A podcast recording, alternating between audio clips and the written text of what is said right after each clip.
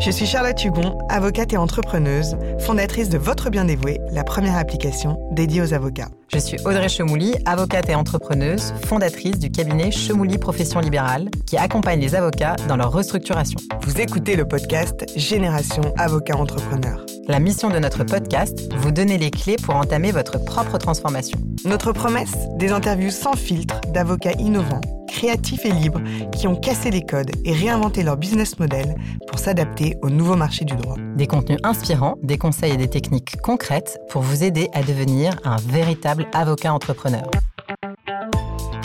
Il y a des stars dans nos métiers, celles qu'on s'arrache parce qu'elles font la pluie et le beau temps de nos cabinets, celles dont on pense qu'elles vont vous donner les clés de la réussite de nos cabinets. Et nous, justement, pour vous, on a souhaité donner les clés d'une organisation réussie, d'une communication, d'un cabinet moderne, comme on dit. Alors à L deux, elle conseille les plus grands cabinets de la place en marketing, communication, business model, business développement. Mais c'est qui, elle ? Amélie Le Rosier, qui a cofondé l'agence Blue Wall, et Florence Henriette, toutes deux spécialistes de la communication et du développement des cabinets d'avocats. Alors là, vous vous dites que vous ne dirigez pas une firme de cent collaborateurs et que donc cet épisode n'est pas pour vous. C'est mal nous connaître, les amis. Les stratégies des gros s'adaptent aux plus petits et comme vous le savez, l'objectif de notre podcast, c'est de donner des clés concrètes à nos confrères pour entamer la transformation de leur business model. Alors nous avons bien l'intention de leur poser toutes les questions pour connaître les bonnes stratégies et les stratégies réussies dans les cabinets d'avocats. Bonjour Amélie, bonjour Florence. Bonjour. Bonjour. Et on va commencer par la question qu'on pose toujours à nos invités. Florence, Amélie, qui êtes-vous ? Vous pouvez vous présenter ? Florence, à toi l'honneur. Elle me met toujours à l'honneur parce qu'elle dit que je suis la vieille des deux. Ah. Alors, en fait, euh, à la base, je fais des études de droit.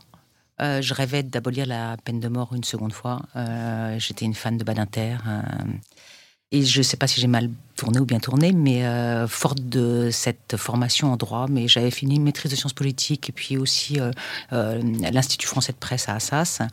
Je deviens la directrice de la communication d'un cabinet international qui s'appelle Freshfields. Et je le reste pendant vingt ans. Euh, ce qui est très long aujourd'hui, il n'y en a plus beaucoup qui tiennent autant. Et en fait, la légende dit, je ne sais pas si c'est vrai ou non, mais que j'ai été la première à avoir ce poste en interne dans un cabinet d'avocats d'affaires en France. Ça existait aux États-Unis, ça commence à exister en Angleterre. Et après, maintenant, aujourd'hui, de nombreux cabinets ont ce poste en interne. Et euh, je pense que ma formation juridique, c'est aussi le cas pour Amélie, elle vous racontera, même si elle est concrètement pas très utile, elle vous donne une sorte de légitimité vis-à-vis des associés que vous conseillez.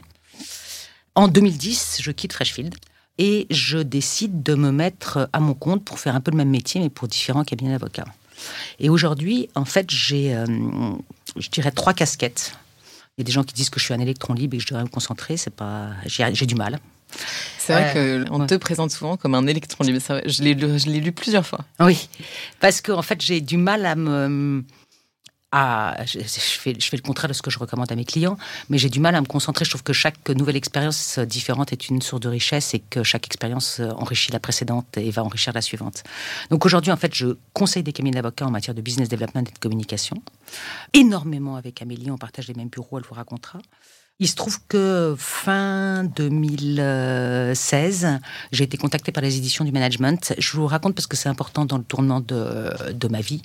Euh, j'ai été contactée par les éditions du management qui cherchaient quelqu'un pour rédiger la sixième édition. Il, il avait été lâché par son auteur habituel euh, du guide des cabinets d'avocats d'affaires. Et je prends ce job à bras-le-corps. Euh, je fais cent cinquante heures d'interview. Et je sors le guide des cabinets d'avocats d'affaires, qui est un bouquin qui fait trois cent cinquante pages, un peu grand public, puisqu'il est vendu sur Amazon, à la FNAC. Et je, j'interviewe des cabinets, et je ne me cantonne pas, contrairement à ce qui s'était fait pour les éditions précédentes, à la description de cabinets d'avocats d'affaires, mais je m'attache aussi à tout l'écosystème. Et notamment, un truc qui a beaucoup plu, je me suis fait un lexique, c'est-à-dire qu'en fait, vous savez, il y a une sémantique dans tous les métiers, mais il y en a un dans les cabinets d'avocats d'affaires, et chaque mot veut dire quelque chose. Donc, euh, la différence entre un lockstep et euh, un hit what you kill, les méthodes de rémunération, euh, qu'est-ce que c'est qu'un counsel en cabinet d'avocat. Donc, je me suis attachée à faire tout un lexique, mais aussi à étudier l'écosystème, les associations qui comptent, les classements, la presse qui fait la pluie et le beau temps. À la suite de ça, en fait, euh, les gens ont pensé que je savais écrire, puisque j'avais écrit un livre. Donc, le L G A M A C, que vous connaissez peut-être, était en panne de rédactrice en chef pour un court moment. Donc, j'ai pris ce job pendant huit mois, c'était passionnant. Euh, et je continue à travailler pour eux, pour euh, des... Euh, des articles qui sont surtout dédiés au management des cabinets d'avocats. C'est, ça veut dire quoi d'être un, un managing partner post-Covid? Ça veut dire quoi de créer son cabinet? Comment sont composées les équipes de business development et comment évolue ce métier dans la profession? Et puis, forte de ça encore, je suis identifiée par des titres de presse comme Le Point, par exemple, qui euh, m'a demandé de jeter un petit coup d'œil sur leur classement. En fait, sur le formulaire d'interrogation, le questionnaire pour faire leur classement, mais je ne me mêle pas du, du, du classement en soi-même, mais il y a un classement à côté qui s'appelle les coups de cœur du Point, et je fais partie d'un jury de sept personnes pour identifier les coups de cœur. C'est là qu'on va voir les problèmes de différenciation entre les cabinets, parce que là, on n'est plus sur l'expertise, on est sur un cabinet qui vous parle de quelque chose. Et puis, autre chose que j'adore faire... Ah non, si j'ai également été contactée par Forbes, le magazine Forbes, qui n'avait jamais fait de classement d'avocats, et qui m'a appelée en disant, on a onze pages, on n'a personne qui s'y connaît dans la rédaction, euh, proposez-nous, proposez-nous la méthodologie que vous voulez et sortez-nous un, un, un, un classement. classement de cabinet d'avocats. Euh, en fait, ils ne voulaient pas des cabinets, ils voulaient des hommes et des femmes. Donc, je leur ai proposé un, une méthodologie euh, en disant on va faire le top quarante des avocats du C A C quarante. Et j'ai interviewé, euh, pas toute seule, hein, je, je, je me suis euh, adossée sur deux autres personnes. On s'est fait une, une équipe, je trouve qu'on est toujours plus intelligent à plusieurs. Et j'ai interviewé les directeurs juridiques des entreprises du C A C quarante en disant... Ah oui, mais on n'a pas des, on n'avait pas parlé de ça avec euh, Olivier? Je dis des bêtises, non, ça... Je, sais, non, non, c'est vous, je crois que c'est vous qui, vous, ah oui, qui nous en avez parlé mmh. quand on s'est quand on s'est rencontrés, mais effectivement, euh, vous avez interviewé les clients de ces avocats. Oui, exactement. C'est, ça, c'est que j'ai pas demandé aux avocats de se vendre, bah ouais. Je les ai pas embêtés. J'ai juste appelé les directeurs juridiques du C A C quarante et les secrétaires généraux et je leur ai dit j'ai une question hyper simple. C'est qui vos cinq avocats préférés? Pas vos cinq cabinets, hein, vos cinq avocats préférés. Et pourquoi? Et en fait, on y reviendra après, mais c'était super intéressant parce qu'en fait, on s'aperçoit que l'expertise, elle arrive parce que c'est un préacquis, mais qu'il y a tellement d'autres choses qui rentrent mmh. en ligne de compte quand on choisit son client. Et puis, il y a une autre chose qui m'amuse aussi beaucoup, c'est que je fais de l'intervention euh, dans des think tanks. Je, je travaille pas mal pour le Business Illegal Forum, qui s'attache à mettre en relation euh, euh, des clients, faire réfléchir ensemble des professeurs de droit, des clients, des magistrats euh, et des avocats, bien sûr. Et puis, je travaille aussi pour Droit et Croissance, qui est un, un think tank euh, qui prend des positions assez fermes, donc qui est adoré ou détesté, euh, sur euh, ce qu'on appelle le law and economics, c'est-à-dire comment euh, conjuguer la droit, le droit et l'économie et faire en sorte que euh, la loi... est un vrai impact sur l'économie et qu'on estime l'efficacité de la loi au regard de l'économie. Donc ça, c'est, c'est un des sujets qui me passionnent. Donc voilà, ça c'est tout pour moi. C'est pas mal. Alors, il faut qu'on vous dise qu'on a mis du temps à organiser ce podcast, parce qu'à quatre, il faut mettre des agendas, mais qu'effectivement, je comprends pourquoi ton agenda est particulièrement rempli. Donc ça, ceci explique cela. Amélie, dis-nous. Alors moi, ça va être plus court. Euh, déjà, je suis un électron moins libre, euh, mais complètement focus sur euh, le conseil au cabinet d'avocats essentiellement, mais également d'autres euh, professionnels du, du droit. Enfin, ça reste dans l'industrie euh, juridique, mais par exemple un cabinet en, en compliance ou des choses, des choses comme ça. Et donc moi, j'ai commencé, euh, j'ai fait des études de droit. Ensuite, euh, j'ai commencé en cabinet d'avocats au sein d'une équipe euh, marketing.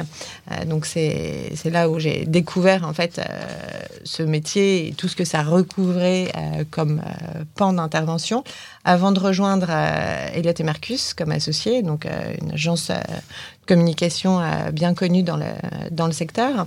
Donc j'y suis restée une dizaine d'années. C'était une aventure euh, extrêmement euh, riche à, à tous les niveaux. Hein. Euh, déjà, une expérience d'entrepreneur, euh, pour commencer. Euh, de deux, une euh, possibilité d'accompagner de nombreux acteurs, donc que ce soit des cabinets internationaux, mais des cabinets euh, français aussi, des cabinets de dix avocats, des cabinets de cinquante, des cabinets de cent cinquante avocats, ce qui donne un panel euh, assez large, un ouais. panel assez large euh, d'interventions. Et puis, il y a trois... Je voudrais vraiment que tu insistes là-dessus, parce qu'en fait, on nous a décrit en départ comme étant des conseils de gros cabinets d'avocats. Donc, je voudrais... Euh, oui, voilà, non mais...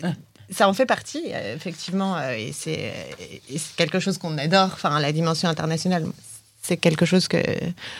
Qu'on, qu'on aime beaucoup, mais c'est vrai qu'on ne fait pas que, que du conseil pour des, des gros players du marché. Euh, et donc, il y a trois ans, j'ai, j'ai quitté Elliott pour créer une nouvelle structure euh, qui avait un premier nom qui s'appelait All Blue, mais récemment, on a conjugué nos forces avec nos partenaires euh, hollandais. pour plusieurs raisons, en fait. Non seulement parce que, comme le disait Florence, euh, à plusieurs, on est plus fort. Donc, c'est pour ça qu'avec Florence, euh, bah, depuis trois ans, on partage nos bureaux et il euh, y a un grand nombre de missions sur lesquelles euh, on intervient ensemble. Et puis, euh, avec euh, bah, cette équipe euh, plus large euh, de Blue Hall, ça nous permet de mutualiser nos process, euh, de mutualiser euh, aussi euh, notre veille, nos méthodes. On est sur des marchés qui sont différents, mais qui ont quand même euh, beaucoup de similitudes. Donc, euh, on s'enrichit quand même beaucoup des expériences euh, des autres. Nous, on est très marketing, communication. Eux, on sont très, très euh, partés sur le business développement. Donc, euh, tout ça se nourrit euh, les uns les autres. On, et, et, et voilà. Et puis, ça, ça crée une dimension internationale. Vous qui avez un... une structure avec Blue Hall ? Non. Non, c'est une marque commune. On a deux structures juridiques différentes. D'accord. Mais on intervient sous, sous une marque commune et toutes les équipes sont, pour le coup, euh, mutualisées et partagées. Euh, voilà, on a des... Des, des crosses, ponts, des ponts, okay. euh, des ponts entre, le, Esgy, ponts entre les deux. Esgy va passer deux trois jours par semaine euh, à en Belgique, aux Pays-Bas. Enfin voilà, ça, les autres euh, viennent en France. Et, et c'est intéressant aussi dans notre euh, façon dont on approche justement les demandes euh, pour le coup des cabinets euh, indépendants, parce qu'on peut aussi euh, créer des connexions. Euh, entre, entre nos clients euh, les uns avec les autres. Donc euh, donc voilà, c'est euh, Grosso, grosso modo. Euh... Votre activité aujourd'hui. Exactement. On voulait vous poser une question un peu plus large, même si après, on, on a décidé de découper un peu cette interview en, en trois axes de réflexion qu'on va vous proposer après. Mais notre première question, c'était une question un peu plus large.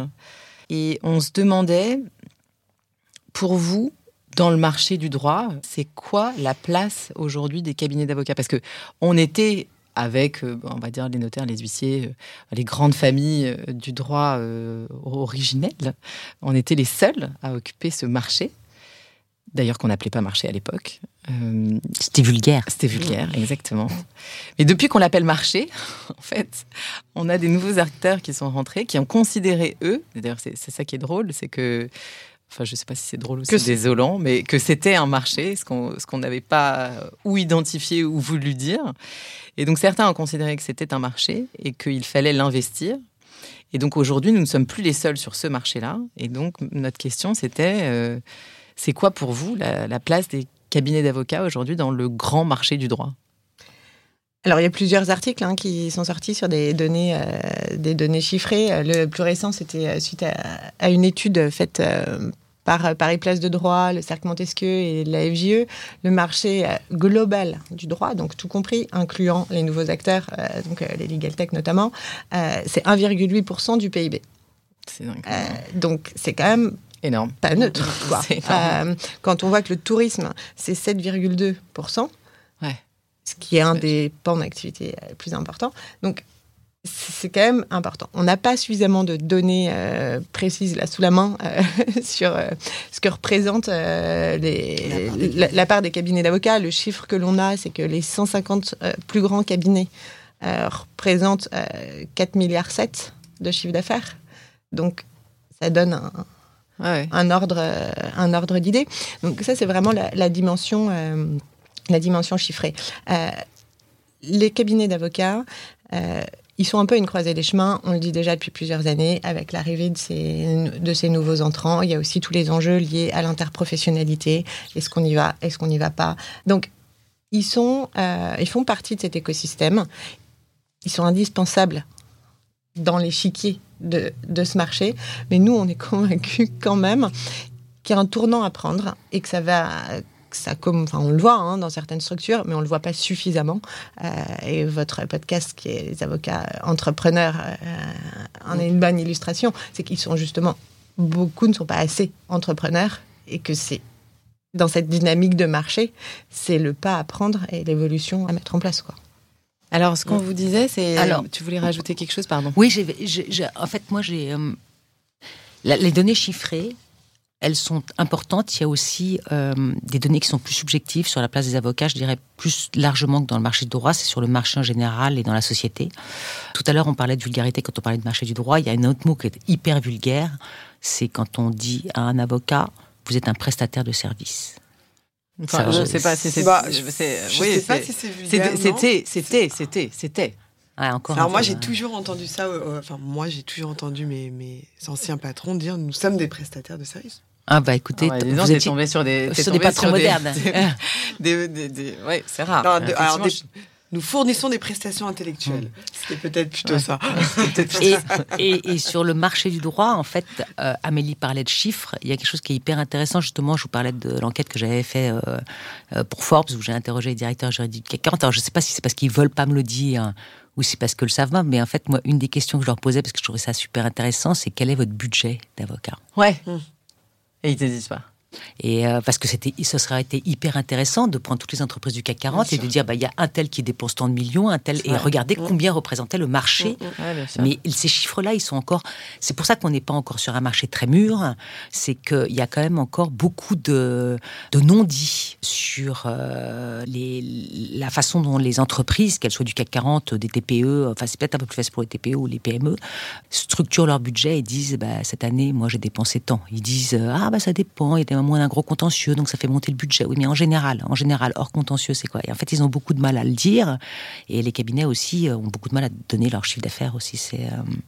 alors ouais, sur la, sur la vision plus... bah, du coup, ça a le corollaire des honoraires qui sont peut-être pas assez transparents. Tu vois, c'est marrant de mmh. se dire que finalement, ouais, le, parler, le, hein. le pont, le pont est, est rapidement fait entre l'avocat qui pff, qui donne pas ou qui est pas suffisamment transparent, ou en tous les cas c'est ce qu'on ce qu'on nous reproche, euh, voilà, et, et de et, moins et, en moins quand même de moins en moins de, de moins, moins en moins, moins mais enfin ouais. c'est quand même un des premiers reproches qui sont faits aux avocats, et le corollaire qui fait que en fait les entreprises du C A C quarante ne veulent pas dire combien elles dépensent. C'est dingue, quand même. C'est un peu honte peut-être.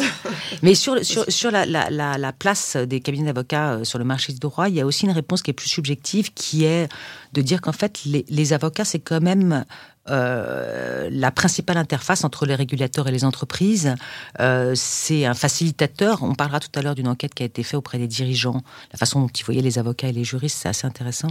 Ils n'ont plus besoin d'experts. Enfin, ils ont toujours besoin d'experts parce que c'est un préacquis, mais en fait, ils ont besoin d'autres choses. On, en, on y reviendra un peu plus tard. Mais en fait, le, la principale place du marché du droit, c'est de permettre d'aider les entreprises à gérer le risque, euh, à l'affronter. Euh, mmh.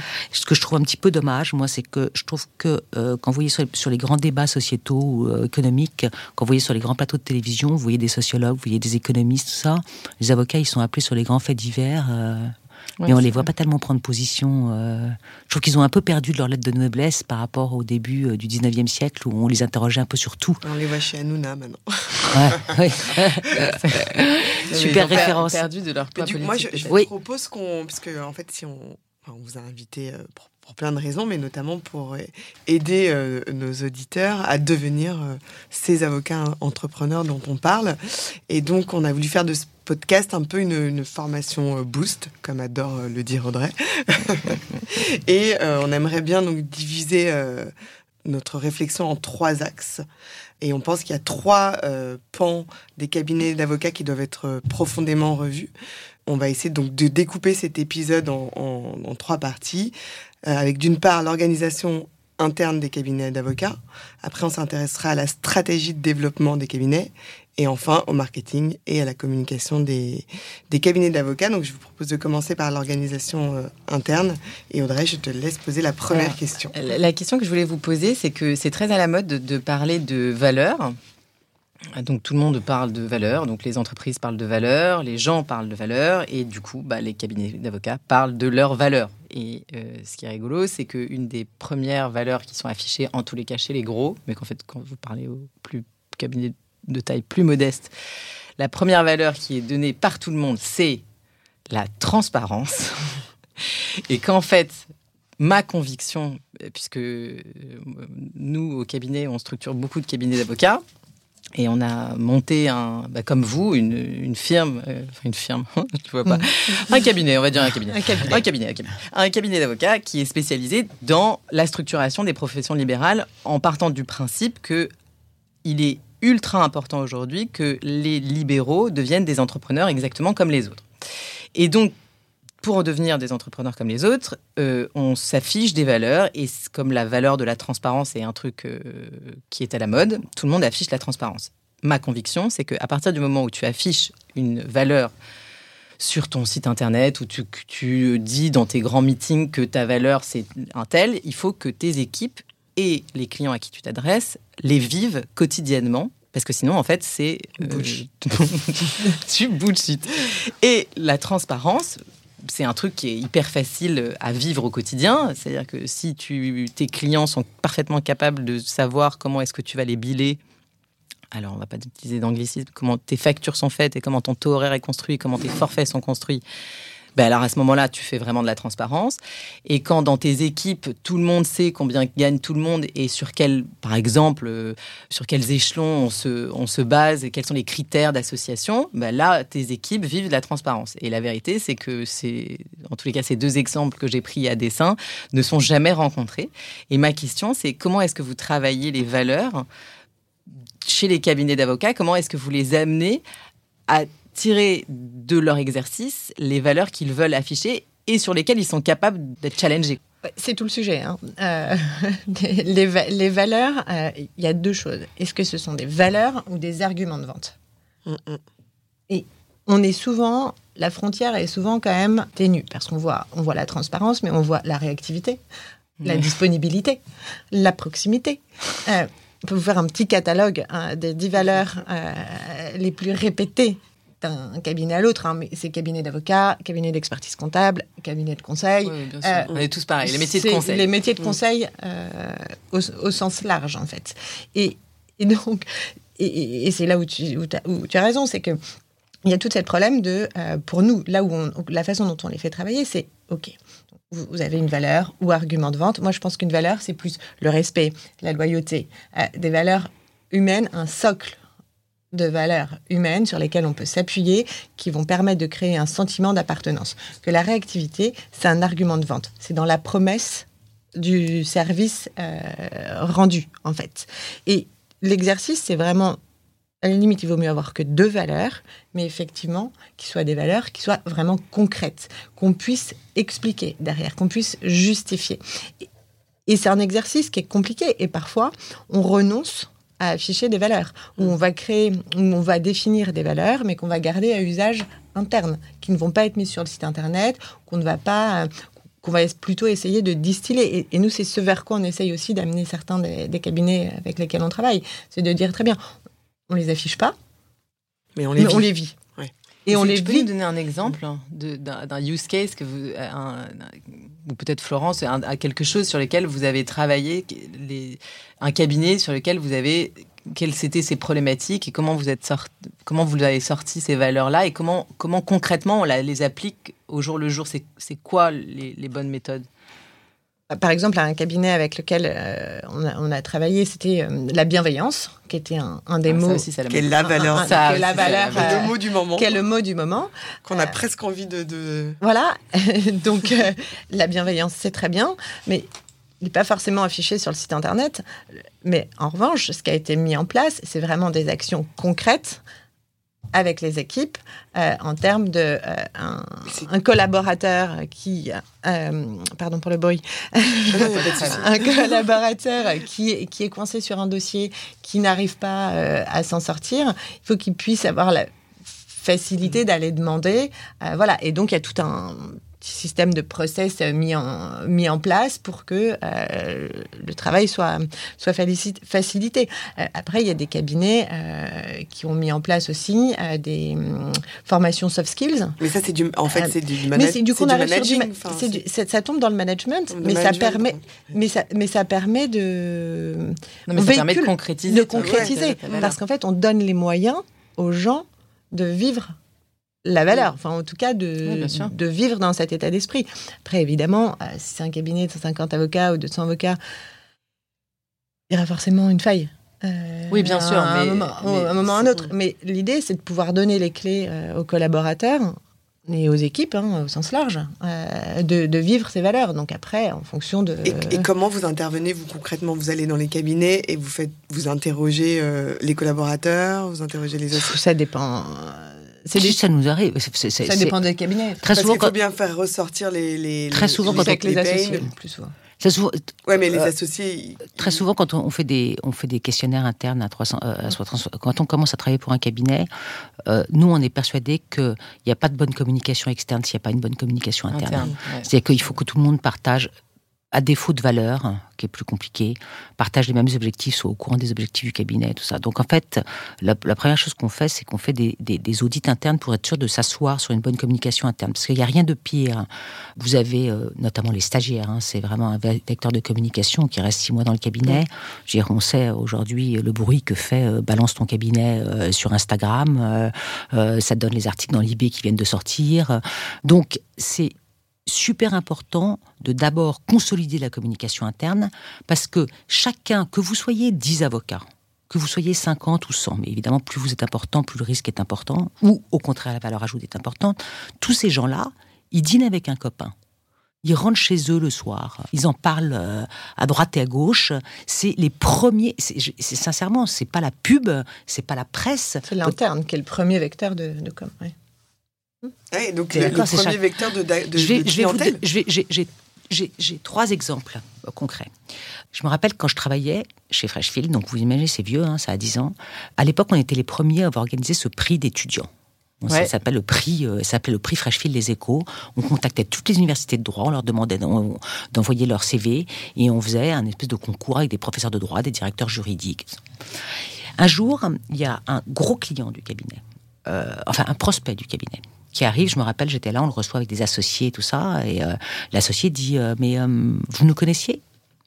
Il dit « Non, mais figurez-vous que j'ai pris mon petit déjeuner avec mon fils ce matin. » Et je lui, on, on se raconte notre journée avec mon fils. Il me dit « Qu'est-ce que tu fais ce matin ?» Ben, je vais rencontrer un cabinet d'avocats que je connais absolument pas, c'est le cabinet Freshfields. Euh, il dit « Ah, mais ils sont super, le cabinet Freshfields, tu sais ce qu'ils font, c'est les premiers à avoir fait ça, ils organisent un concours pour ouais, des dingue. étudiants, euh, euh, n'importe qui peut postuler, ils donnent des bourses. » Et en fait, ce prospect est arrivé avec une opinion positive sur le cabinet, alors que vous êtes d'accord que le prix Freshfields, ça n'a rien à voir avec l'expertise du cabinet. Rien.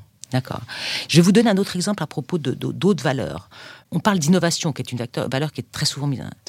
Moi, quand j'ai écrit mon bouquin, j'ai, j'ai, j'ai rencontré le, le, le managing partner d'un gros cabinet d'avocats d'affaires qui me dit, vous savez, oh, tu sais Flo, on est hyper innovant. Je dis, écoute, arrête. Euh, Yves, tout le monde me dit que vous êtes innovant, quoi. De, c'est, en quoi vous êtes innovant? Et là, il se creuse, il me dit, je vais t'expliquer ce qu'on a fait. Et c'est communiquer auprès des clients. On a créé, les clients trouvent qu'on est trop cher. Nous, on pense qu'on n'est pas trop cher. Mais en fait, c'est dans la façon de délivrer le service qu'on a commencé à regarder. Donc, on a créé une équipe dédiée uniquement à ça. Ils ont analysé tous les honoraires facturés sur un dossier donné.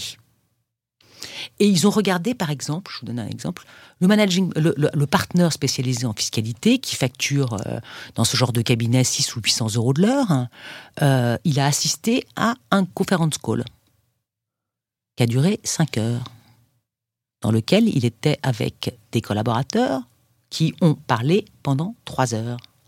Et lui, il a parlé pendant dix minutes. Mais comme il a assisté pendant cinq heures au call, il a facturé cinq fois huit cents euros.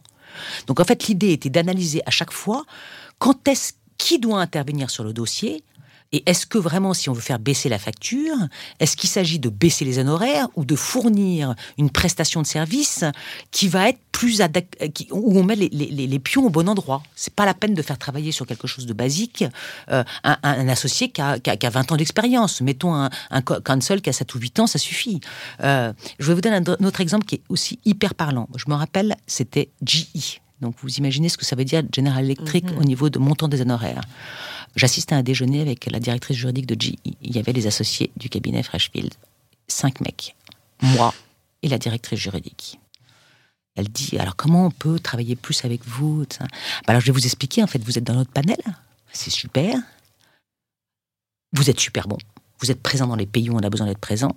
Mais en fait, il euh, y a un petit blocage, c'est que vous êtes trop quatre comme ça. Et alors, comment on peut faire la différence? Mais en fait, on a des instructions qui viennent de très très haut, là, des États-Unis.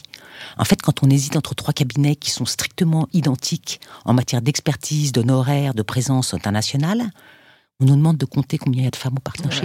Ouais. Ouais. C'est bien. Ouais. Et là, cinq mecs. Et ça, c'est le drame. Et ça, c'était il y a déjà quinze ans. Enfin... Cinq mecs autour de la table. Ouais, je sais bien, ouais. Et alors là, ils se sont mis à compter très très vite et ils ont regardé combien il y avait de femmes au partnership mondial. Et quand ça vous fait perdre des millions d'honoraires par an, ouais. Je peux vous dire que la valeur, elle, elle va devenir essentielle pour le cabinet sur la promotion des femmes. Bien sûr. Ok, c'est hyper intéressant, hyper intéressant. Alors, je ne sais pas si vous avez euh, des réflexions que vous pouvez nous livrer sur... Euh, mais c'est vrai qu'on a un peu abordé. Sur euh, la façon dont on investit les équipes. Parce qu'en fait, euh, là, aujourd'hui, je crois qu'on peut dire... Enfin, à moins de jamais lire la presse et d'être euh, sur son île déserte, je crois qu'on peut dire que le grand problème aujourd'hui, c'est le recrutement. Alors, en France... Euh, enfin, on va se limiter à la France, hein, donc euh, en France. Et les cabinets d'avocats, comme tout employeur, ont exactement les mêmes sujets.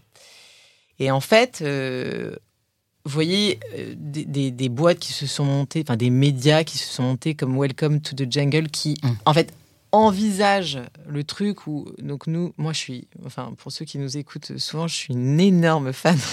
Charlotte, elle va me taper d'une émission de podcast qui s'appelle Génération. Non, attends, je te dis une bêtise. Euh, ça c'est, Do It Yourself. Ça, c'est, c'est, c'est le mien, ça. C'est, c'est le Génération Do It Yourself. Génération Do It Yourself. Voilà. Génération Do It Yourself avec Monsieur Stéphanie, et il interviewe euh, le fondateur de Welcome to the Jungle qui dit un truc de fou. Donc euh, moi je l'ai, je l'ai écouté, et puis mon mari est revenu, je lui ai dit qu'il fallait l'écouter. Le seul truc qu'il a retenu lui, mais que j'avais retenu par ailleurs, c'est de dire, mais en fait nous on veut que nos équipes elles soient hyper impliquées et hyper efficaces. Donc, on leur met à disposition les moyens d'être hyper impliqués et hyper efficaces. Et s'ils ne se reconnaissent pas dans nos valeurs et oui. dans, ce, dans, dans ce qu'on porte, quand ils démissionnent, bah en fait, on leur donne un bonus pour démissionner. C'est-à-dire que tu es payé pour partir, pas parce qu'on considère que... Pour, pour valoriser la vérité, pour valoriser le fait que en fait t'es pas en adéquation, mais c'est pas grave, on se sépare en bons amis et pour t'aider parce qu'on est là pour t'aider. Tu restes pas là pour les mauvaises raisons. Ouais. Tu laisses, tu restes jamais là pour les mauvaises raisons. Et ce nouveau truc où tu dois impliquer les gens. En fait, la, la dichotomie à laquelle moi je, je, je, je fais face, parce que c'est plutôt des cabinets d'avocats et donc plutôt des employeurs, c'est-à-dire que d'un côté j'ai les gens qui me disent mais en fait on sait pas comment organiser cette émulation. Il y en a un qui m'a dit, j'ai mis une boîte à idées, vous comprenez, il n'y a personne qui a mis de papier dedans. Donc là, je me suis effondrée, ok. Ouais, Vincent, je ne savais pas quoi lui dire. Quoi. C P, quoi. Je savais pas quoi lui dire. Il ne nous a pas parlé du baby-foot. Non, mais il aurait pu. Mais il aurait pu. Mais je pense que... Euh, alors, c'est assez intéressant, euh, cette histoire de Welcome to the Jungle. On n'en est pas là dans les cabinets d'avocats. Non. Euh, je pense que si ça arrive, il faut l'inviter dans ce podcast. C'est vrai, vraiment, et moi, je veux bien me mettre à votre place. Et en parler avec lui. Et en parler, et en parler avec lui. Euh, non, il y a déjà un principe de base. Hein, euh, c'est créer ce qu'on appelle le sentiment d'appartenance. Euh, et, et comment on le crée, ça ? Et comment on le crée. Et ça, ça passe... Euh, c'est une question de personne. Ouais. Euh, c'est une question de partnership. Parce que si... C'est toujours pareil, le poisson pourrit par la tête. Euh, donc, si le pas... C'est, pas c'est moche, mais... non, mais, c'est... mais du coup, c'est clair. C'est non, mais du coup, c'est clair, c'est imagé, c'est clair. Mais si le partnership n'est pas euh, solide, aligné, lui-même euh, soudé. Euh, soudé, avec une vision euh, unique, un projet défini, derrière, ça ne peut pas suivre. On ne peut pas véhiculer ce sentiment d'appartenance. Parce que c'est le projet...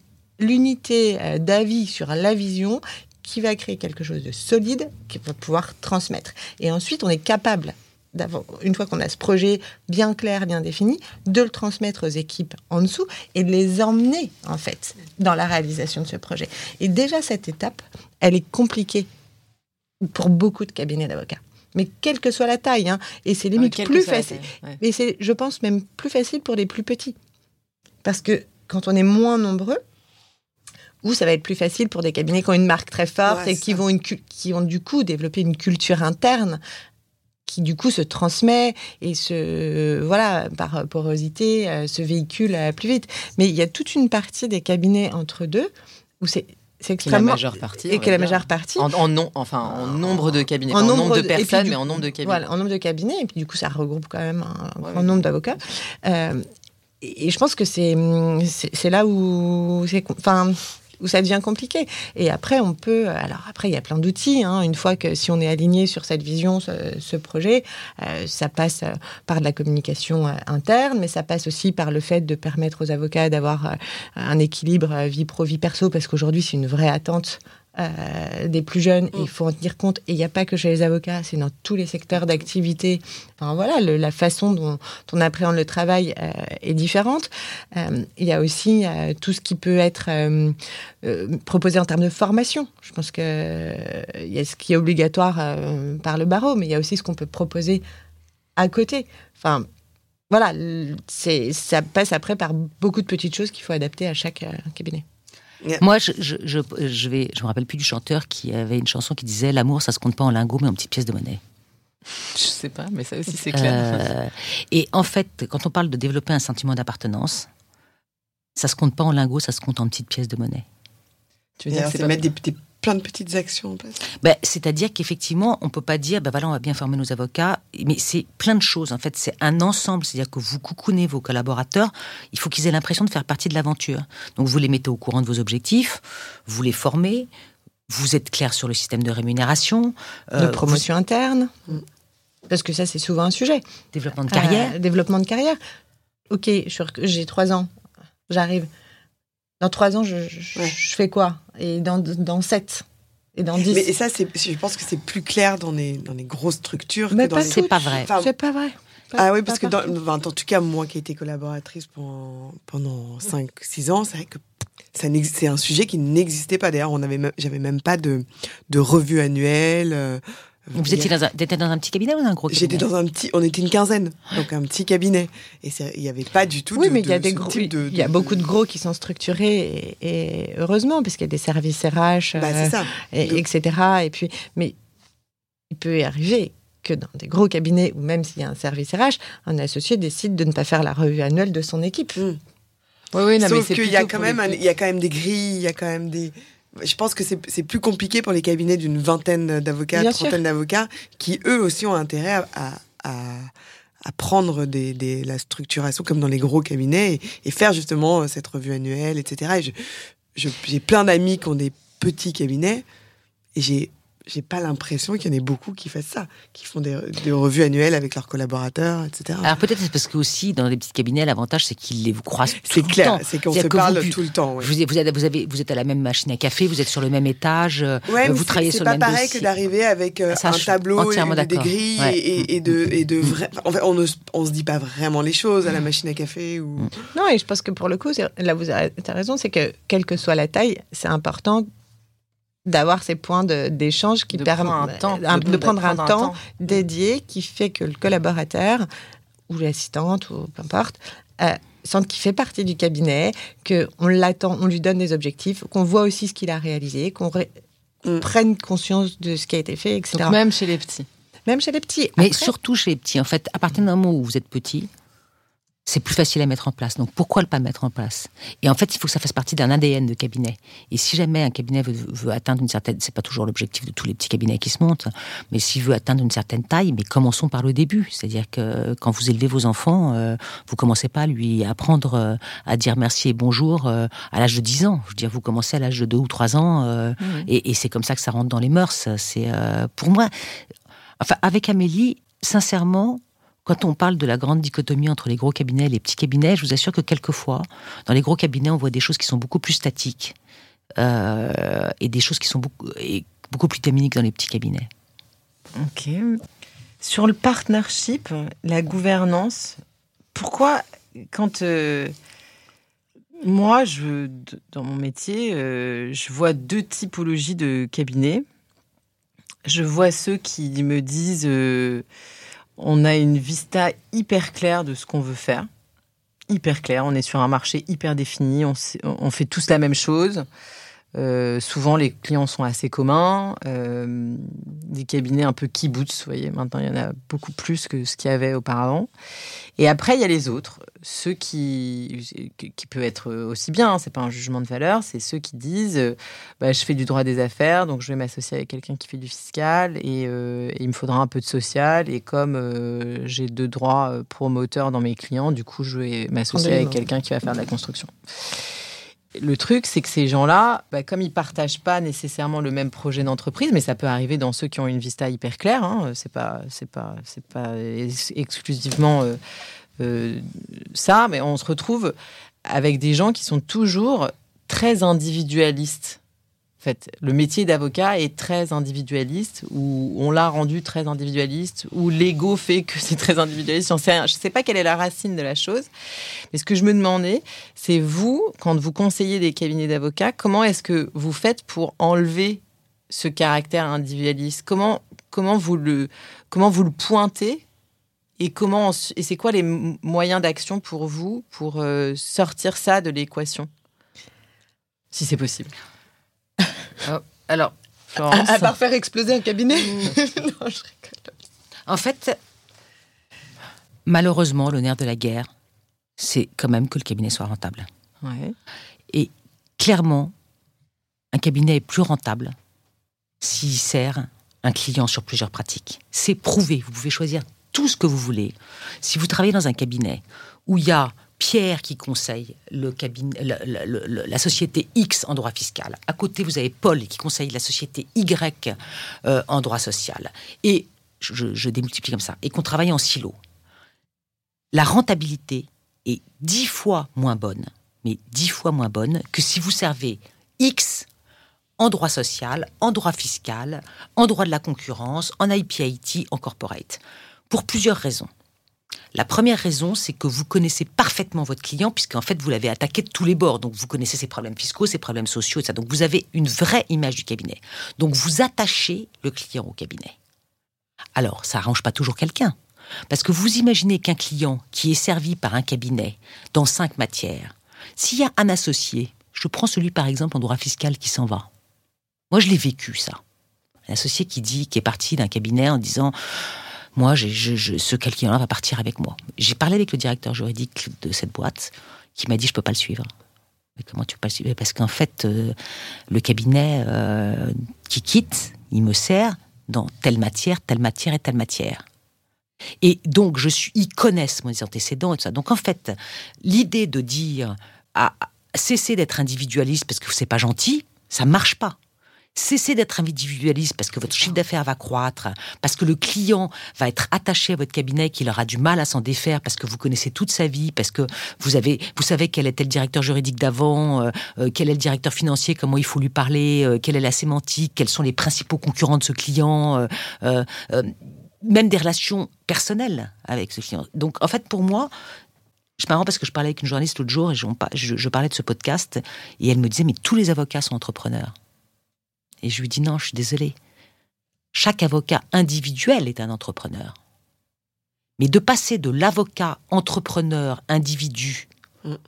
au, au, cabi- cabinet, ouais. au cabinet entrepreneur... Les, en fait, attends, les avocats n'ont je... pas une vision d'entreprise. Ils ont... Alors, je, Vas-y, allez, je, je, je, voulais juste re... Attends, excuse, excuse, je voulais juste rebondir sur quelque chose que tu as dit, qui est, alors, pour moi... hyper intéressant parce que c'est bon, ça me parle à moi, mais ça parlera très probablement à beaucoup d'autres. Tu vois, au fur et à mesure des épisodes qu'on a fait, on s'est rendu compte qu'il y avait des cabinets qui fonctionnaient très bien bon, en termes de rentabilité, d'image, de partnership, parce que c'était des cabinets d'avocats qui avaient choisi une niche, un cli- enfin, un, une, une typologie. typologie de clients.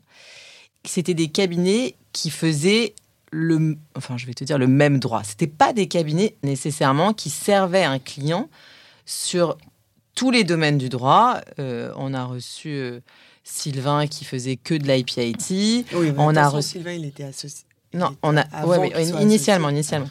Euh, ensuite, on a euh, Alexandra Saféri qui a qui fait du droit du travail euh, et exclusivement du droit du travail. On a reçu et là, j'ai un trou de mémoire. Euh, Axil.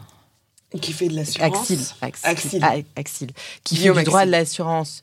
Que du droit de l'assurance. Et son cabinet ne fait que ça. Et, et voire même, il a, il, il a préempté le contentieux sur le Covid, euh, le Covid, la perte d'exploitation, et cetera. Et du coup, je me demandais, mais quand, en t'entendant dire on est plus rentable en ayant plusieurs matières, je me demandais comment... Enfin, je... Non, en fait, je répondais à cette question. Sur le côté individualiste. Quand D'accord. on est sur un cabinet de niche, on n'a plus ces problèmes-là parce qu'en en fait, l'expertise prime sur, sur cette espèce de service client. Et effectivement, quand j'ai interviewé les directeurs juridiques du C A C quarante, moi j'ai été super étonnée parce que je pensais avoir tous les usuels suspects et voir que des gros cabinets. Et si vous regardez ce, ce, ce, ce classement, vous allez voir qu'il y a des petits cabinets de niche. Je pense à un, un, un, un, une société, une entreprise très connue française dans le luxe.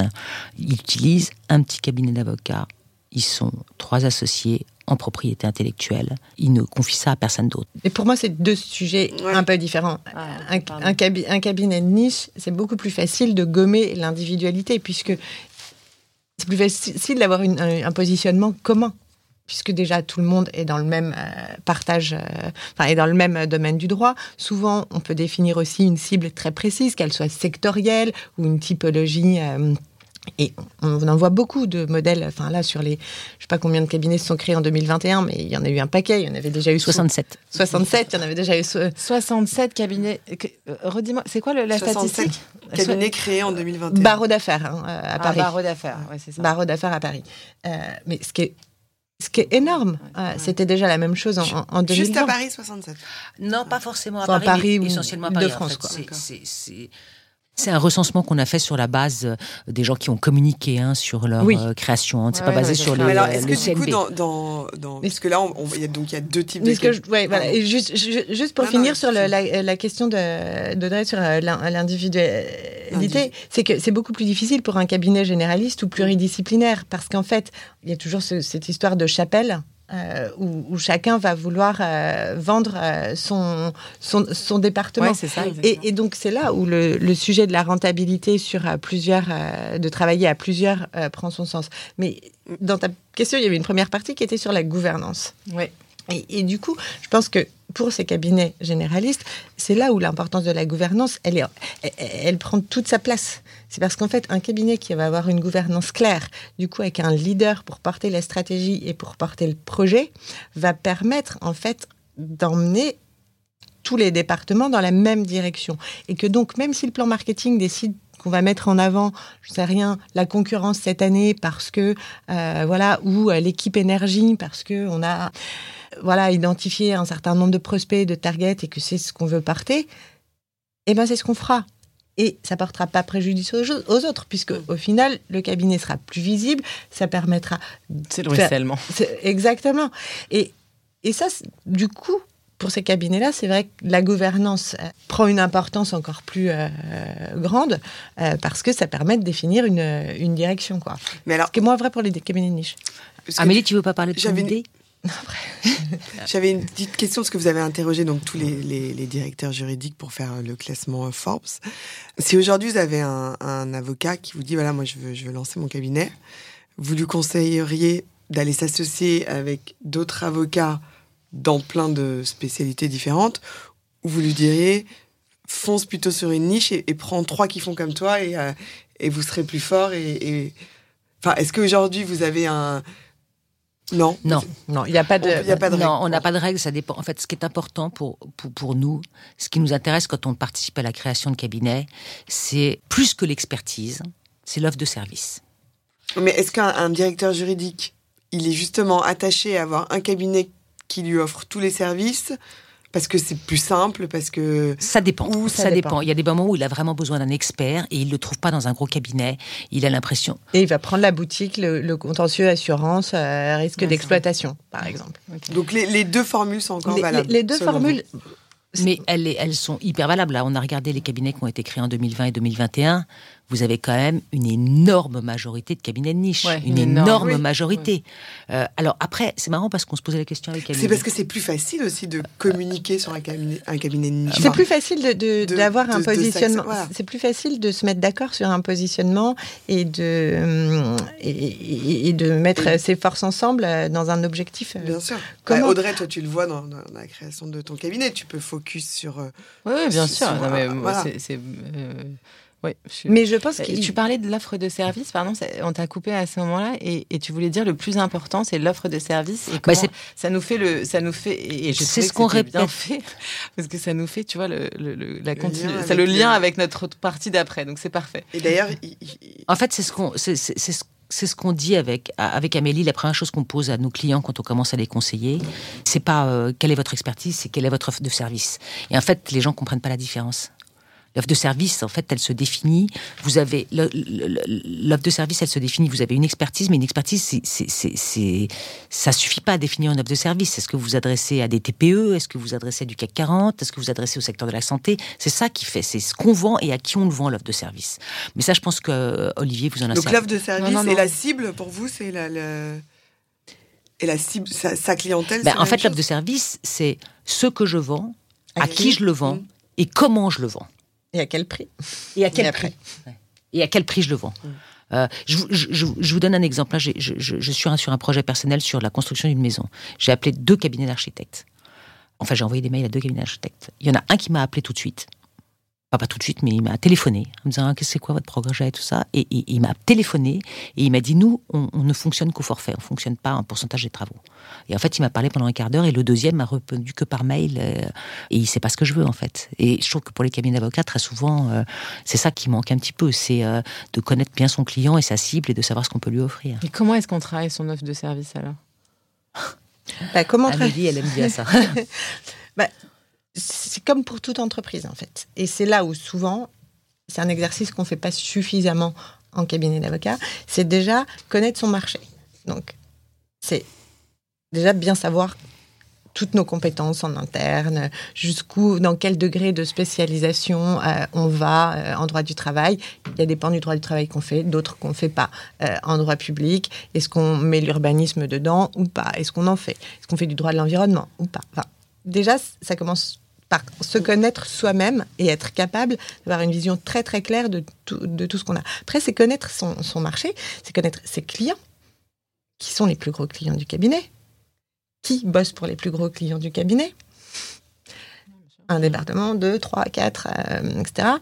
C'est connaître, euh, savoir euh, qui sont les prospects, pourquoi on veut ces prospects-là, c'est dans... quel objectif? Est-ce que c'est un objectif sectoriel? Est-ce que ça va être un objectif... On s'aperçoit qu'on a beaucoup de collectivités, mais qu'on a un effet de levier euh, qui, qui est limité. Du coup, il faut qu'on aille développer euh, de, d'autres entreprises, et cetera. Et puis, euh, il y a aussi connaître ses concurrents. Où sont mes concurrents? Pour qui ils travaillent? euh, Voilà. Et, et derrière, donc ça, ça permet d'avoir quand même une bonne vision euh, de, de son écosystème. Et ça permet de travailler son offre de service et de savoir ce qu'on va pouvoir mettre en avant. C'est, c'est en lien avec le positionnement aussi, parce que dans l'offre de service, il y a aussi la façon dont on vend son service. Donc, on a vu de plus en plus de cabinets, quand, il y a quand même eu depuis dix ans de, beaucoup de cabinets, notamment chez les gros, qui ont travaillé, et on l'a vu chez les plus petits qui se sont créés, il y a un vrai travail sur l'identité de marque. Ouais, d'accord, mais moi je suis fascinée de voir que mes clients, ils arrivent, euh, ils n'ont pas écrit leur Bible, ils savent, enfin, ils ont mais pas ils ont écrit leur logo et leur site. Mais ils ont leur logo et leur site internet, mais moi je suis euh, mais effarée. Non, mais parce que toi t'es allé, enfin, t'es allé, t'es allé loin, mais est-ce qu'il y a cinq ans, tu y avais pensé à tout non. ça, à aller définir ton ton persona, parce que c'est, enfin c'est ça en fait, c'est, on, on définit son, c'est quand même un truc de de, de d'entreprise. Euh, enfin très moderne en fait. Le, enfin le le cabinet doit se transformer comme une. Ouais, c'est, mais c'est le cabinet entrepreneur. Oui, ouais. mais, mais, c'est, mais c'est très nouveau. Une entreprise, c'est, une entreprise un, un cabinet de conseil comme le nôtre, on doit savoir c'est qui notre cible. Oui, bien Est-ce sûr. qu'on décide de travailler que pour des cabinets d'avocats? Est-ce qu'on décide de travailler pour les acteurs du monde du droit? Est-ce qu'on décide de travailler pour tous les cabinets de conseil? Mmh. Non, mais c'est... Et, tr- c'est tr- Et non mais c'est, c'est... c'est très juste ce que tu as dit Audrey, parce que c'est vrai que les, les cabinets, enfin les, les, les avocats ont tendance à croire que définir leur identité, ça passe que par le logo, le logo, faire un joli site. Oui, mais souvent quand et... on arrive au moment du site, c'est ah mais qu'est-ce qu'on met dedans? Voilà. C'est du copier. Ouais. Mais en fait, y a, soit y a, c'est y a... du copier-coller de ce qu'ont fait les autres, soit on se pose la vraie mais, question mais de c'est... l'identité visuelle, elle doit, elle devrait arriver euh, à la fin. À la fin, en fait, une fois qu'on a fait, on a Bien fait sûr. tout son parcours. D'ailleurs, ça me fait penser. Alors, je vais faire un petit peu de pub à Alexandra Saféri, mais j'ai commencé sa formation Boost. Tu peux, on la connaît. ça commence... ben, en plus, elle est... vous êtes pas du tout concurrent. Ah, puis elle a lancé une formation Boost. Euh, c'est hyper bien ce qu'elle en fait. En une semaine en legal design. Donc là, je suis au deuxième jour, et donc on est dans la définition de son personae, et on doit définir qui est son client type. Mmh. Voilà. Mais en fait, il y a quatre questions. Il y a quatre questions en fait, qu'on doit se poser. Je vais faire de l'anglicisme, c'est what, c'est qu'est-ce que je vends. Mm. C'est comment je le vends. Donc là, c'est, euh, ça va faire à la façon dont je facture. Euh, est-ce que je mets que des associés dessus? Est-ce que je mets beaucoup de collaborateurs? c'est une, c'est, Ça dépend des matières. Pourquoi je le vends? Et là, on arrive aux valeurs. Mm. Et à qui je le vends? Et quand mm. vous répondez à ces quatre questions-là, bah, vous avez défini votre stratégie, euh, votre business plan, votre business model. Euh... Et puis vous pouvez aller communi- vous pouvez cibler alors, votre, votre, votre communication et, et votre ouais, façon d'aller. Il y a ça, et après il y a l'offre de service. Et c'est ouais. le tout qui qui fait que et qui fait qu'on a un service. Discours clair. En et fait. C'est quoi une offre de service en fait? Non mais enfin, ouais, qu'est-ce alors, que vous appelez une offre de service? C'est la façon c'est, dont c'est vous les, allez. C'est les, c'est les services que l'on vend à qui? Mais outre du, au, en dehors du droit, enfin, c'est quoi un, un service? Ça va être, donnons un exemple. Je, l'exemple voilà, de Gilles je fais euh, des pactes d'actionnaires. Euh, je non, fais des... Donnons l'exemple de Gilles Loiret et de, sa, de son offre de service trois cent soixante. Gilles deux cent cinquante-cinq. Ouais, Gilles deux cent cinquante-cinq, pardon. Ouais, bah vas-y. Ça c'est, ça, c'est une offre de service qui a été proposée par Gilles Loiret, mais il y a. Euh, je Gilles désolée. Tout court parce que ça s'appelle plus Gilles. Oui, c'est vrai, ça s'appelle plus Gilles Loiret. Alors attends, rappelle-moi, c'était. Non, destiné... C'est sur les projets, euh, projets digitaux, euh, ouais, c'est ça. Aux, aux projets innovants, et cetera, avec une offre, euh, une offre complète, en fait, euh, pour adresser toutes les entreprises qui ont des projets liés à la blockchain, à l'intelligence artificielle, et cetera. Et donc, une fois que tu as mmh. défini ça, en fait, en fait, il faut que tu ailles chercher qui mmh. va faire mmh. sur le marché. Parce que, et, et c'est ça, moi, ça a été ma petite révélation quand j'ai commencé à, à m'intéresser à ça. C'est qu'en fait, une fois que tu as réfléchi aux quatre questions, aux cinq questions que tu as posées tout à l'heure, ton offre de service, en fait, elle n'est pas euh, je fais des packs ou je fais des, ou je fais des abonnements. Ou je... En fait, c'est, c'est pas non, à ça, ça que ça co- se résume. Ça, c'est, c'est le comment. Ça va être... Euh... Ça en fait partie, quand même. Oui, oui, ça, ça en fait partie. Oui, mais c'est pas ce à, ce à quoi ça se résume. Ah non. Tu vois ? Et moi, je vois tous les articles qui sortent, l'honoraire, euh, enfin l'honoraire au taux horaire est mort, euh, vive le forfait, ou vive l'abonnement, ou vive... Enfin, et, l'abonnement, on n'y est pas. Et je, non, mais tu vois, ce que je veux dire, c'est que... Oui, il y en a quelques-uns que... qui le font, l'abonnement. Hein. Bon... Oui, non, non, il y en a qui le font, mais... mais ce que je veux dire, c'est que est-ce que c'est pour tout le monde ? Est-ce que c'est pour toutes les typologies de clientèle ? et, et en fait, et, je ne suis pas, pas pour... sûre, non, en fait. Je ne pense pas, et je pense que ce n'est pas pour toutes les, les typologies de dossiers euh, non plus. Euh, pour revenir sur l'offre de service, la, la, la, la façon la plus classique de présenter une offre de service, c'est une approche par expertise et une approche par secteur. Et mmh. si vous regardez tous les cabinets... Euh, tous les gros cabinets, hein, internationaux et français d'ailleurs, c'est vraiment la façon la plus classique de présenter son offre. Mais on peut aller encore plus loin avec, euh, par exemple, euh, je ne sais plus, euh, le, je sais plus quel cabinet, parle de solution. Et du coup, en fait, c'est... On ne va plus être sur euh, « je vais vous faire, je fais du prix de transfert », mais ça va être...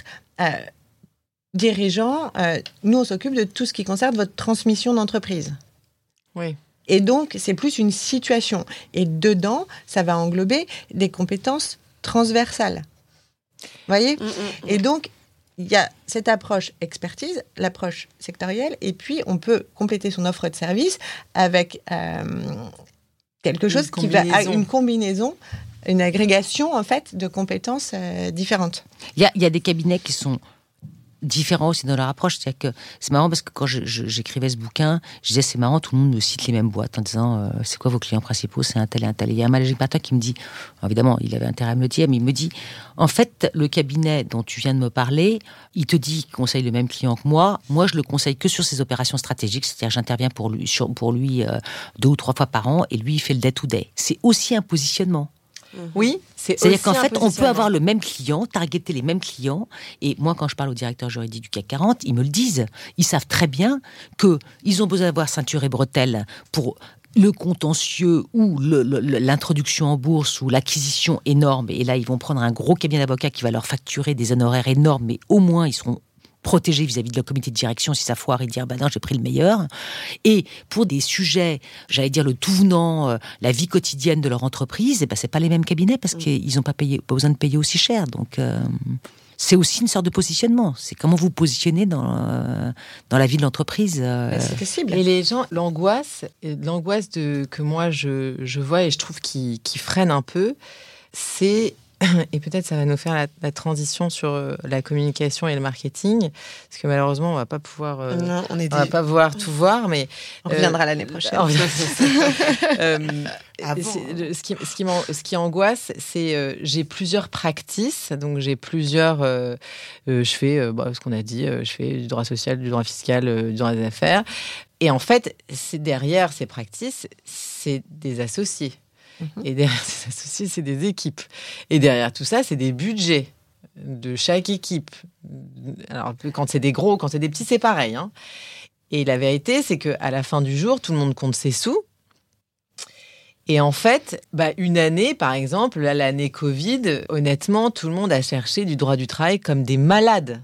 Donc, ceux qui ne mettaient pas un peu d'argent, un petit billet sur la communication de leur cabinet en droit social, c'était un peu abruti. Enfin, je veux dire, c'était dommage, ou en tout cas, c'était une, une occasion manquée. Et ce que je vois, moi, donc, dans ma pratique, c'est qu'en fait, ça génère des frustrations. De ne pas avoir l'impression de je suis reconnue et donc on met, on met pas d'argent sur moi. Comment on... on en revient à la question précédente sur l'individual... l'individualisme. Mais tout ça, une question de...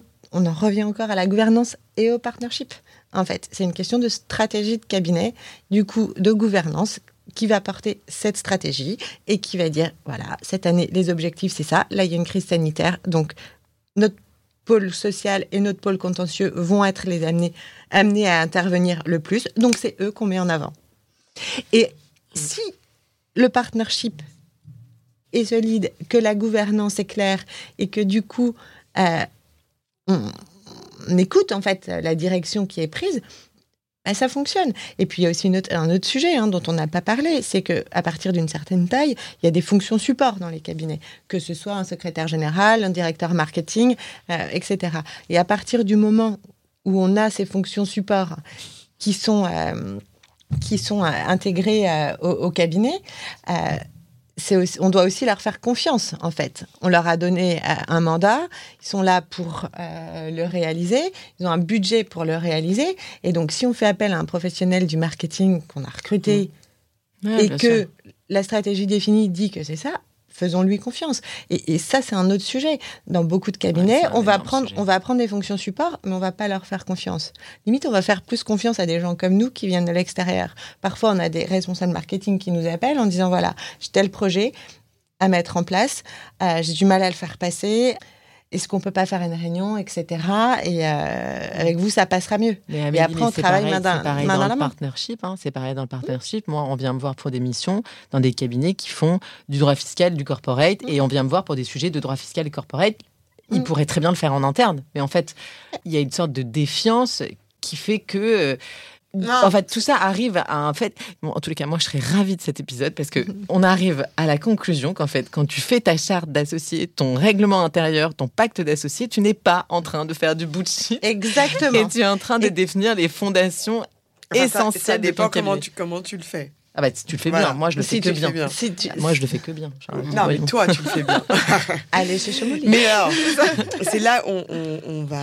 Parce qu'on a notre troisième axe de, de réflexion qui est sur la communication et le marketing. Et on va pouvoir rebondir sur l'effet Covid, notamment. Euh, c'était le moment de communiquer en droit du travail et, et euh, en contentieux euh, perte d'exploitation. Qu'est-ce que vous faites, vous, pour vos clients qui viennent vous voir en, en, en communication marketing ? euh, et c'est quoi les actions à mettre en place pour travailler son, son, son image, image euh, quel... on, on vous pose toutes les questions maintenant, comme ça on va aller vite. Et, et c'est quoi pour vous la place des réseaux sociaux ? Parce que là, on, on voit, même des fois, c'est un petit peu effrayant. Moi, je trouve, quand j'ouvre mon LinkedIn, je suis là, en fait, on sait plus, on sait plus où donner de la tête. Il y a tous les jours un, un, un nouveau, nouveau cabinet, un nouveau classement, euh, des supers idées. Euh, sur Tout Instagram, des infographies. Des infographies, du legal design sur Instagram. Là, j'ai vu un cabinet qui s'est lancé, je trouvais ça super, qui, est, qui fait du private equity, et, mais qui est vraiment, bah, justement, qui, sait, qui a fait une belle offre de service dans tout ce qui est accompagnement... Euh, R S E... Euh, Celsius euh, Comment il s'appelle Celsius Ah, ah oui, j'en ai entendu parler. J'ai pas Celsius, vu le nom, mais j'ai, j'ai, les, j'ai vu passer. Ouais, je crois ça, que c'est ça. C'est possible, mais euh, j'ai, j'ai trouvé ça super. Impact, mais, et cetera. Donc, j'ai l'impression quand même que les, les, les avocats ont pris euh, la mesure de la communication, enfin en tout cas certains, parce qu'on les, c'est ce qu'on voit, mais je, comment justement se différencier au milieu de... de tout ce flot d'informations. Alors, c'est peut-être parce que je suis aussi sur mon LinkedIn à peu près cinq mille avocats que je ne vois que ça, mais quand même, non, comment... Je... Euh... On en embrasse fait... Romain Castelli, parce qu'effectivement, c'est eux qui ont monté Celsius, et moi, ah, c'est, c'est quelqu'un ça. que j'aime eh bien, oui, ils sont et très sympas. C'est tout à même fait... C'est... C'est... Mais ouais, je bah trouvais voilà. que c'était très intéressant. Moi, j'ai trouvé ouais, que c'était très ça, intéressant. Et d'ailleurs, je, je, je, les, je les connais à... pas, donc c'est pas du... Euh... Je, je l'ai recommandé à Florence pour son jury du Point, euh, parmi les créations de cabinets, en disant, voilà, un positionnement. Euh, oui, qui honnêtement, c'est très rare là. Euh, justement, pour le point, en fait, il y a un prix, il y a plusieurs prix, hein, le, de coup de cœur, celui avec les moins de vingt avocats, de vingt à cent, et il y a aussi le, la, la plus belle création, enfin la création la plus marquante de l'année précédente. Donc moi, mon job dans le membre du jury, parce que moi, je suis comme toi, en fait, je suis sur LinkedIn toute la journée, je lis la L G A, donc je suis capable de dire quels sont le nombre de cabinets. Et en fait, pour les membres du jury, j'ai mis le nom, de, le nom des cabinets et en quatre lignes, comment ils se définissaient. Et je, je, le soir, j'appelle Amélie. Et, et elle me dit, t'as pas l'air en forme. Je dis, mais j'en peux plus, Amélie. En fait, ils disent tous la même chose. Oui. Si je mettais les noms d'un, du cabinet dans une corbeille et les noms, de, et les noms, de leur descrip- les noms des cabinets d'avocats dans une corbeille et les noms de leur description en quatre lignes dans une autre... Tu pouvais changer. Ouais. Et alors, mais la différenciation. Elle, mais la preuve, d'ailleurs, il s'est bien différencié puisqu'on l'a tous. Ouais, on l'a tous moi, je, c'est celui qui m'a marqué euh, ces mais dernières après, semaines. On peut avoir des cabinets qui se ressemblent et qui vont avoir un discours qui, qui va pouvoir euh, se, se ressembler sans que forcément le, le, les cabinets soient les mêmes. Ça, ça, ça passe pas que par le, les, les mots qui sont, euh, qui sont écrits. Déjà, et, et c'est toujours le même sujet. C'est quoi le projet ? C'est quoi les objectifs ? C'est quoi la stratégie ? À partir de là, déjà, ça permet d'avoir un discours clair. Qui, qui est clair et, clair qui, est le, et, et qui est le sien. Et après, il y a plusieurs moyens de le, le véhiculer. Ce qui nous, se la, conçoit voilà, clairement. Nous, la façon dont on travaille, c'est vraiment toujours de travailler sur c'est quoi le projet, et ensuite on en fait la déclinaison euh, marketing. Et en fonction de, du profil des associés, parce que ça joue énormément, le niveau d'audace dont ils peuvent faire preuve, euh, du budget... Mmh. Qu'ils sont prêts à investir. C'est quoi euh, le budget ? De quoi on parle ? On parle de... Euh, c'est, c'est de tout. C'est, c'est très, très variable d'un, d'un cabinet à l'autre. Mais c'est un, c'est un vrai sujet. Un cabinet qui veut vraiment être visible, il faut qu'il investisse. Il faut qu'il investisse dans des budgets, déjà, pour des outils à créer, euh, dans des partenariats, éventuellement, euh, dans des vidéos, euh, mmh. pour pouvoir diffuser euh, sur LinkedIn, dans les job fairs, euh, si on veut travailler la marque employeur. Et vous êtes capable de, de, de mesurer le, le retour sur investissement investissement de, de, de... Bah, nous, on s'en fait un point, un point d'honneur. Ouais, l'objectif, c'est que quand on se fixe des actions, c'est d'avoir un objectif en fin d'année et être capable de... Alors, mesurer en retour business, c'est lié à plein d'autres euh, facteurs. Mais il y a quand même aujourd'hui, grâce au digital, on peut mesurer euh, les ouais. stats du site Internet, les stats sur les réseaux Bien sociaux. Sûr. Donc, euh, on voit quand même... Euh, l'impact d'un, d'une action de communication, on peut la mesurer beaucoup plus facilement euh, qu'avant. Et après... même, on, on, on fait toujours des recherches sur d'où vient le client avec Amélie. Ouais, ouais. Ça, c'est hyper important. Enfin, moi, j'ai, alors, tu sais, c'est drôle que tu dis ça parce que maintenant, je me suis mise à le faire. À chaque fois que j'ai un nouveau client, je lui demande comment est-ce qu'il est arrivé. Systématiquement. Bah, c'est super Alors, vous, intelligent. Comment, parce vous, avez que... la... Pardon, comment bah, vous le savez bah, on le demande aux associés quand on arrive. Donc, vous leur là... dites de eux demander. Enfin, non, non, mais en fait, oui. Eux, ils disent bah, c'est parce qu'en fait, j'étais à la H E C avec lui. Ou bien l'autre dit ah, bah, c'est marrant, euh, en fait, nos enfants sont dans la même classe. Euh, ou, euh, bah, en fait, je l'ai emmené avec moi de mon précédent cabinet. Enfin, il y a plein de choses. Mais, encore une fois, je vais reprendre. Euh, c'est, c'est, c'est, c'est Benabar. Hein. Et, euh, Lingo, Lingo euh, et ah ok ah, pas mal c'est ah non mais c'est pas mal écoute mais du coup j'avais mais ok et en fait souvent euh, c'est pour ça qu'Amélie dit que c'est très compliqué de, d'établir le R O I, c'est que en fait quelquefois c'est une accumulation. C'est-à-dire ouais, qu'en fait, sûr, on croise quelqu'un dans une conférence, et puis tout d'un coup, on voit un post sur LinkedIn qui con... ah c'est marrant, je l'ai vu dans une conférence, je l'ai vu parler dans une conférence, et puis le jour d'après, vous croisez euh, euh, un de vos copains euh, dans une entreprise qui dit tu utilises qui comme cabinet, et hop, le troisième mot revient. Donc en fait, comment analyser vraiment d'où est venu le client ? Parce qu'en fait, quelquefois, c'est pour ça que quand je vous parle de petites pièces de monnaie et de lingots, c'est c'est un peu ça, c'est une accumulation. Ouais. Mais c'est pour ça que dans une stratégie un marketing idéale. Euh, D'ailleurs, enfin, on n'est pas le seul à le faire, hein. On applique du multicanal, euh, c'est essayer d'utiliser un maximum de, de vecteurs. Après, en fonction du profil du cabinet, on va appuyer plus sur certains vecteurs que d'autres. Certains ne vont pas du tout vouloir faire de presse, euh, d'autres vont vouloir mettre le paquet euh, sur, sur la presse. Les classements, c'est l'obsession... Euh, ouais, euh, mais alors, est-ce que vraiment généralisée. Ça, est-ce que les, est-ce que est-ce les, que les clients classe... regardent les, les classements, classements Moi, je pense que ça les conforte dans leur idée. Ouais, ouais, c'est, c'est un peu comme dire, l'avocat à la télé. Là, c'est pareil. J'ai demandé à des clients. J'ai demandé, j'ai demandé à des clients. Et, on, et là, on a euh, le Business Illegal Forum avec euh, l'E D E C ouais. euh, a, a, a fait une, une grande enquête que vous pouvez trouver en ligne qui s'appelle « Comment les dirigeants voient les juristes et les avocats ». C'est très intéressant, en fait, comment ils voient l'évolution. C'était quoi la question ? J'ai oublié. Est-ce que les classements, que les classements, ah, les classements voilà. Et en fait, les classements, ils ont deux vocations. ils ont de conforter le client. Ah ben j'ai bien choisi, il est en tier one. Et aussi, ils s'en servent quand vous avez votre avocat principe, votre avocat habituel qui est conflicté. Ouais. Non, alors j'ai... Bah, il est conflicté, il ne peut plus vous conseiller sur un dossier. Ouais, et donc, bah, vous vous plongez dans le classement et vous regardez qu'est-ce qui est dans le même tiers que lui. Qu'est-ce qui est... Et puis pour des cabinets indépendants qui euh, travaillent, qui ont besoin par exemple d'un cabinet en Belgique, en Espagne, en Italie, c'est plus facile de se dire bah, tiens, je ne sais pas, je ne connais personne euh, en droit du travail en Italie, de regarder le classement. C'est un référentiel. Donc un cabinet indépendant qui est dans les classements, ça le rend plus visible auprès de ses confrères étrangers. Donc, de... pour les classements internationaux, ça, c'est un... ça a quand même un vrai impact. Ah. Vous savez, les classements, c'est comme la pub Mercedes. Vous connaissez l'histoire de la pub Mercedes ? Non. Vous savez que la pub Mercedes... Vous avez déjà vu des pubs Mercedes dans les journaux ? Oui. En fait, vous avez la grosse voiture et vous avez des choses qui sont écrites en tout petit en petit. Minus, oui. Oui. Vous savez qui est-ce qui lit euh, ces trucs en minus ? les, me- les mecs de Mercedes ? C'est les propriétaires d'une Mercedes. Ah. C'est pas les gens qui veulent acheter une Mercedes, c'est des gens qui sont déjà propriétaires de la Mercedes. Et le classement, pour moi, c'est ça. Ça conforte le client dans le fait qu'il a fait le bon choix. Ou l'histoire du conflit d'intérêts dont je vous parlais. Ouais. Non, mais c'est et, le développement, c'est... Et, et le développement, je pense que ça joue quand même. Hum. Mais, alors... c'est pas, mais c'est pas pour ça qu'un cabinet non classé ne réussit pas. Bien sûr, bien sûr. C'est... Et d'ailleurs, il peut, ré... il peut réussir par d'autres vecteurs, notamment... Euh, le en... digital. Le digital. Et parfois... Et donc... Oh, pardon, excuse-moi. Non, non, mais parce que je, je, je, je, qu'on doit, on doit bientôt euh, clôturer malheureusement mm-hmm. ce, ce podcast. Il faudra et peut-être j'ai... qu'on en fasse un deuxième. Moi, j'avais une, une question. T'as ta dernière question et moi aussi D'accord. j'ai une dernière question. Euh, parce que nos auditeurs, on marque, on n'a pas exa... nous, on n'a pas vraiment de retour sur euh, qui sont nos auditeurs, mais je ne sais pas pourquoi. J'imagine souvent que c'est des... des... Des, des, des avocats qui veulent en, entreprendre et qui ne sont pas forcément des gros cabinets, mais bon, je me trompe peut-être. Et aujourd'hui, j'aimerais bien que vous donniez quelques tips sur un, avo- voilà, un, un petit cabinet euh, qui veut euh, être présent sur les réseaux. Quelles seraient vos recommandations de marketing et de communication ? euh, déjà, Quelle est la... la première chose qu'ils doivent faire ? Une fois qu'ils ont défini ben, leur si, offre de service. S'il est vraiment, s'il est vraiment tout petit, est-ce qu'il n'a pas intérêt à communiquer via son profil personnel plutôt qu'un profil euh, ah, euh, entreprise. Ça, une très bonne un euh, profil entreprise, euh, ouais. Parce que s'il est tout petit, on peut penser que le réseau premier business va être le, le réseau perso. Et que donc, autant capitaliser tout de suite mm. sur ce, ce réseau-là. Parce que le temps de faire venir... Et après, comment tu fais la bascule ? Parce que tu vois, tu peux, moi, c'est, c'est... tu peux ne jamais la faire. Jamais c'est, la ça peut faire. être une stratégie.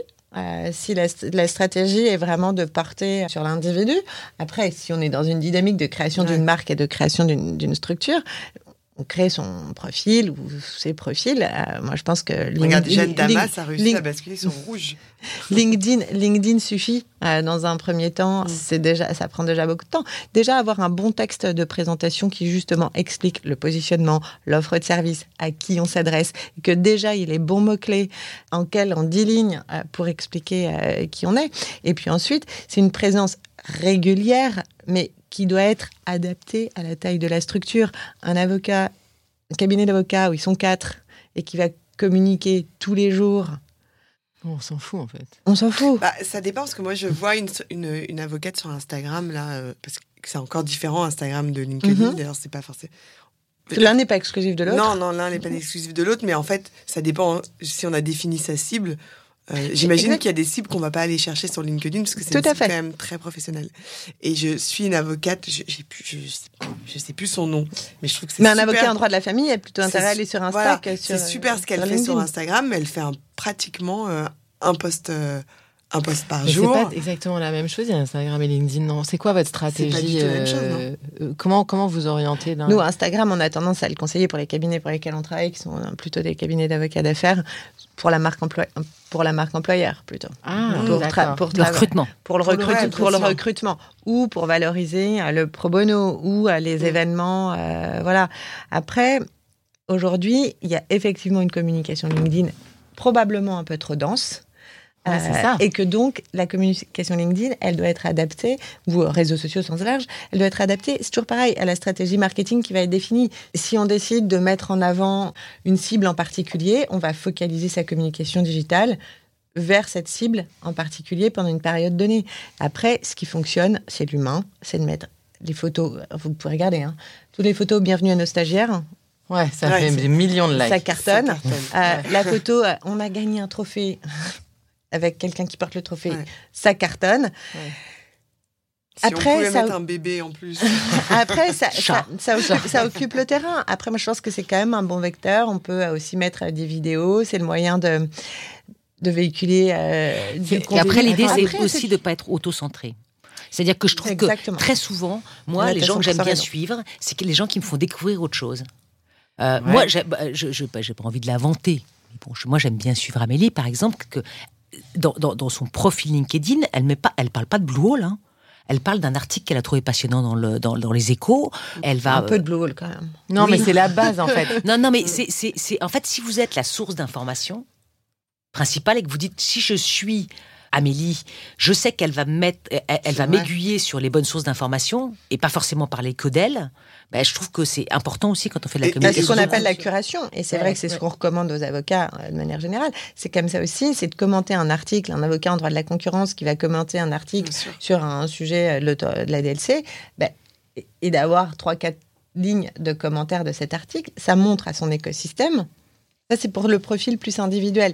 Plus compliqué de faire de la curation sur un profil euh, entreprise. Ça veut dire quoi de la curation, Amélie ? C'est partager, un, un, tu lis un article demain euh, sur les... Sur les échos, dans les Échos, par exemple, euh, que tu trouves particulièrement intéressant et que tu as envie de, de, de le commenter, euh, tu le partages sur ton... C'est partager quelque chose dont tu n'es pas l'auteur.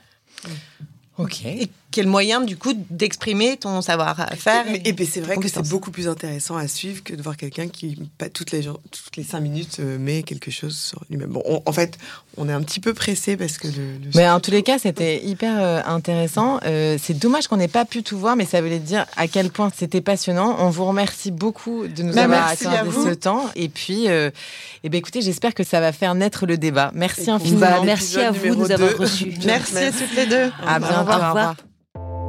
Ce podcast a pour ambition de réveiller l'avocat entrepreneur qui sommeille en vous. Alors si vous avez envie d'oser, contactez-nous, nous vous accompagnerons dans votre projet. Si vous voulez nous suivre et nous soutenir, abonnez-vous au podcast Génération Avocats Entrepreneurs, disponible sur l'ensemble des plateformes d'écoute. N'hésitez pas à le noter cinq étoiles et à en parler autour de vous. Vous pouvez nous retrouver sur nos réseaux sociaux, Charlotte Hubon, fondatrice de Votre Bien Dévoué, et Audrey Chemouly, fondatrice de Chemouly Profession Libérale. À très vite pour un nouvel épisode de Génération Avocats Entrepreneurs.